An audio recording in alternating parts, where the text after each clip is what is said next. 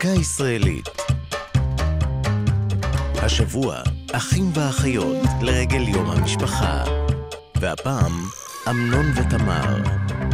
אגדת עם רוסית מספרת על איוון ומריה, אח ואחות שהופרדו בילדותם. כשבגרו, הצטלבו דרכיהם והם התאהבו, מבלי לדעת על קשר אדם ביניהם. כשנודע להם דבר היותם אחים, ביקשו למות משברון לב. האל ריחם עליהם והפך אותם לפרח ששמו ברוסית איוון מריה, ובעברית סגל שלוש גוני, הלא הוא אמנון ותמר. זה צמח בר בשדות אירופה שתורבת לפרח נוי. המשורר שאול צ'רניחובסקי, שתרגם את האגדה הרוסית בתחילת המאה ה-20, בחר להפוך את זוג האחים לאמנון ותמר.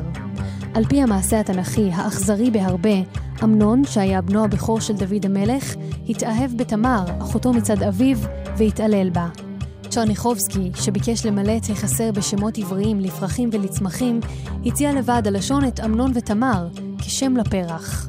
וכך כתב צ'רניחובסקי בשירו: ויהי אמנון פרח שדה, תכלת כהה אין עליהו, ואחותו תמר הייתה עין צהובה על חזהו. בין זרועותיו ביד חזקה, יישא יחבק את אחותו. באהבה רבה, בגעגועים, תשח ראשה אל ליבתו. קדם לצ'רניחובסקי אברהם מפו, אבי הסופרים העבריים בתקופת התחייה. בספר אהבת ציון ב-1853 הדביק לזוג הנאהבים בספרו את השמות אמנון ותמר. זו הייתה דקה ישראלית על אחים ואחיות ואמנון ותמר.